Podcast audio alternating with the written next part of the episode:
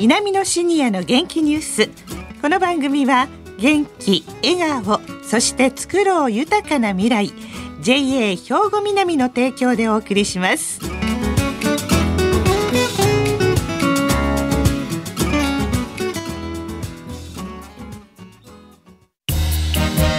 皆様の元気生活を応援する JA 兵庫南。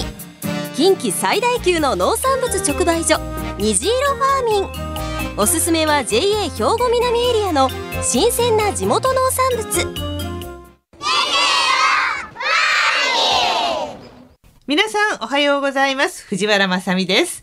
南のシニアの元気ニュースの時間です。今日も兵庫県の高齢者大学南野学園の元気なシニアの皆さんが気になったニュースや話題を取材し、ラジオを聴きの皆さんにお伝えいたします。今回は南野学園ラジオ放送サポーター、イーハンの方々に来ていただいております。それでは自己紹介からお願いします。おはようございます。小笠原俊則です。81歳です。大前さよ子73歳です。岩瀬忠治64歳です。原田康子65歳です。はい、よろしくお願いします。よろしくお願いします。さあ、今日は何を伝えていただけますか、大前さん。はい、私たちはあの今年度は日本文化を主なテーマにしているんですけれども、はい、今回はあの日本酒のお話です。いいですね。藤原さんの大好きな日本酒なんですけれども、皆さん日本酒好きなんですか？はい。最初にいいお返事が来たのは小笠原さんですが、はい、よう飲みはります？はい、まあ少したしなむ程度たしなむ程度で、はい。そしてお前さんは？私はあのほとんど飲めないんです。あ、そうですか。原田さんはいかがですか？私は大好きです。ああ、なんか好きそうな感じですね。ね、そして、あの、岩瀬さんにはどうですかって聞くよりは、岩瀬さんにはやっぱりこれですよね。あの、歌いの中にもお酒って出てくるんですか？はい。歌いの中にもお酒を叩いた曲が何曲かあります。はい。例えば、養老という曲ですが、はいはい。薬が滴る、梅雨が水となり、これがお酒なんですが、ええ、700歳まで生きたという話です。ほう。この水はあのお湯のみを養うという意味を込めて、養老の滝と名付けられたそうです。ね、有名ですよね、養老の滝。あの当時濁り酒が主流であった当時、うん、清らかで澄んだ美味しいお酒であると印象付けられていたようです。あ、そっか。それからその他にも症状、そして天下太平国土安穏への祈りを歌う「沖縄」という曲があります。ええ、演じる前に祭壇にお酒洗い米荒塩祭り、うん、舞台と演者一同を清めてから舞台に出るという儀式もありますここにもお酒が主役です、うん、能楽にしても、歌謡曲にしてもおめでたい、まあ、時には悲しいお酒にまつわる話は尽きないですね。そうでしょうね。岩瀬さんは飲みはるんですか？大好きです。あやはり、はい、その日本酒についていろいろと調べてきていただいたんですね、小笠原さん。はい。兵庫県には日本酒発祥の地と言われるところがあるのをご存知でしょうか？発祥の地？はい、発祥の地なんです。あのそれはですね。思想市一宮に鎮座されます庭田神社であります。庭田神社ですね。はい、はい全国にはですね酒を醸したという伝説がたくさんあると思うんですが、ええ、ここはですね公式な記録に残っているということがその発祥の地と呼ばれる原因ではないかと思います。何に残ってるんですか、はい、それはですね、はい、奈良時代の和道5年の西暦712年に編纂されたと言われている播磨の国不動記にですね、はい、あの記載されております。日本史のことがですか、はい、そこはですね、あのまあ大神様に差し上げる食料をぬいの泉という泉でそれを湿らせて柔らかくして差し上げようとしたのですが、うん、それがそのまま忘れられておりましてカビが生えて、発酵して酒が醸されたと。いうことです。その酒を持って宴を催したということです。うん、そういうことを今から712年ですから、うん、えー、1300年以上前にですね、うん、そういうふうな記録が残っているということが非常に重要なことではないかと、はい、それであの日本の聖書発祥の地と言われていると思います。えー、でその庭田神社に取材に行ってきてくれたんですね原田さん。はいそうです。庭田神社はね、うん、私もぜひ行ってみたいな思いまして、はい、あの、行ってきました。はい、で、庭田神社の宮司の大隅正親さんに神社の伝わる言われなどをお伺いしました。はい、インタビューをお聞きください。はい。このお宮さんでは、どういうふうな言い伝えいつ頃からという言い伝えが残っているんでしょうかはい、ここの創立が、第13代聖武天皇の日の江猿の2月11日にここに創立していいよって言われております。言われを言いますんですとね、はい。はい、大国主がこの辺の地を争うにあたり、はい、唐国より来たあの雨のひぼことこの領地を争いってあの、戦争になったわけですね。その最後の交渉を得られたのが岩の地で最後の交渉を得られたわけなんです。その交渉を得られて大義に関われました神様を引き連れてこの山麗しき清水湧き出るぬいの水辺で、はい、御霊祭並びに関わられた神様の色の宴をなさったのです。その中で神様が非常食で持たれておりました、米を乾かした枯れ火っていうんですけどね。干し干しとも言うし、枯れ枯れ火とも言います、はい、それを亀に入れてぬくいの水辺にちょっとあの浸しておいたわけです、はい、ほんでその一部分がお酒に発酵したっていうことが、播磨の不動記にあの記載されているんです。はいはい、その自分にあのお酒ができたっていうのは一応まあこちらでは伝えられております。ほんでその当時はねこのお祭りがあるんです、はいはい、この霊祭は10月18日なんですけどね、はいはい、お祭りの前日のあの宵宮の時には以前はここら辺の人々が自分とこでお酒を醸してそれを備えたっていう言い伝えがあるそうです。それは濁り酒？そうです。結局そうでしたね、はい、甘酒みたいな濁り酒ですよね。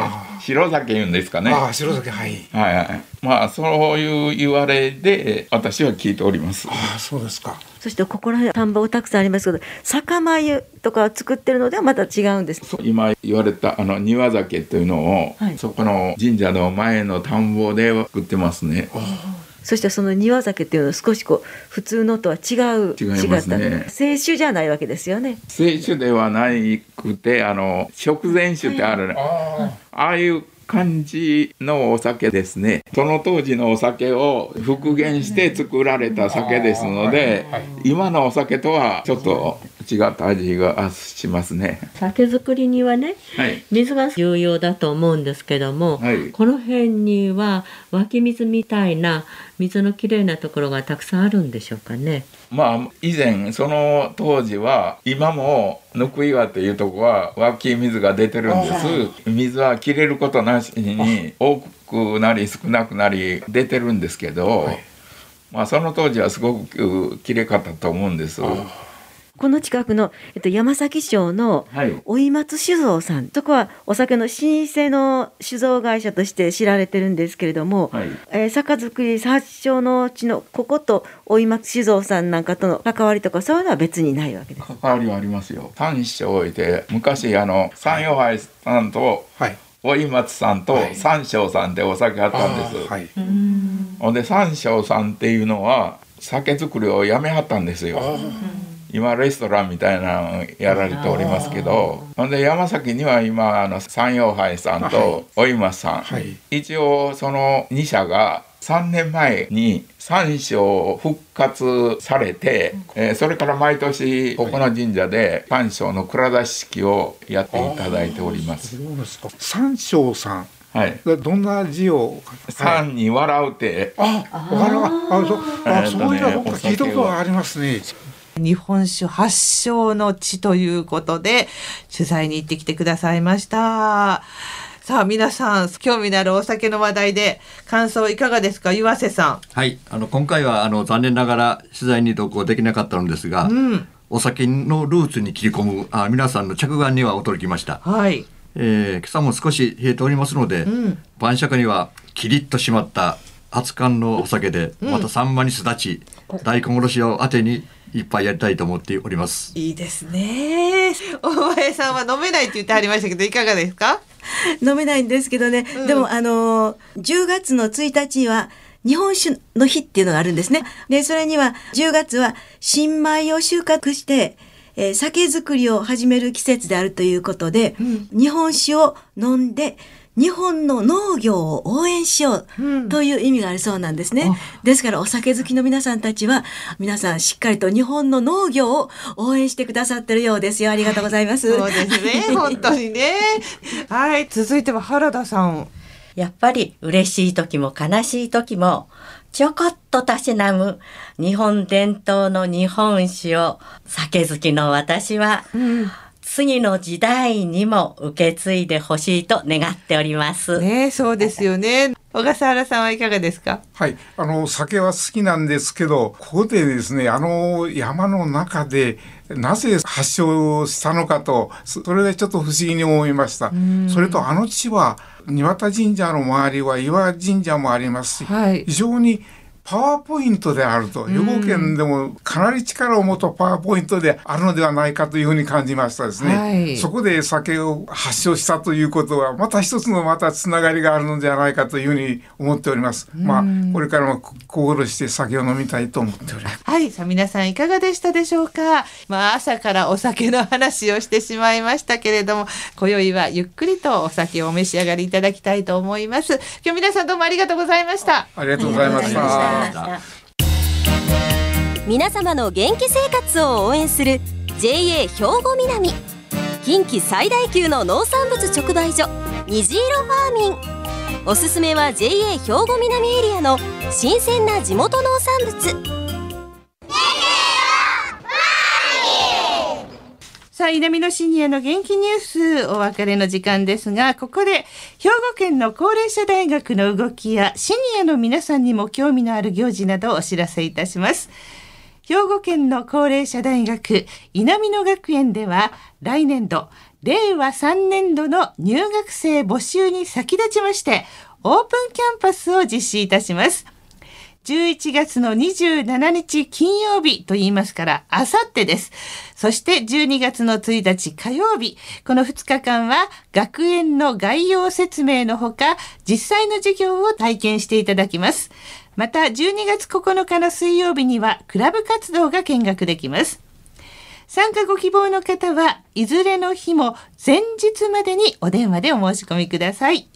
来年度稲美野学園への入学を考えておられる方、一度参加されてみてはいかがでしょうか。詳しくは稲美野学園までお問い合わせください。電話番号は079-424 079-424-3342 079-424-3342番までお願いいたします。ホームページでもご案内しています。稲美野学園で検索してくださいね。以上、稲美野学園オープンキャンパスのお知らせでした。さあ、この後は兵庫ラジオカレッジの時間です。このままラジオ関西をお聞きください。稲美野シニアの元気ニュース。この番組は元気、笑顔を、そして作ろう豊かな未来。JA 兵庫南の提供でお送りしました。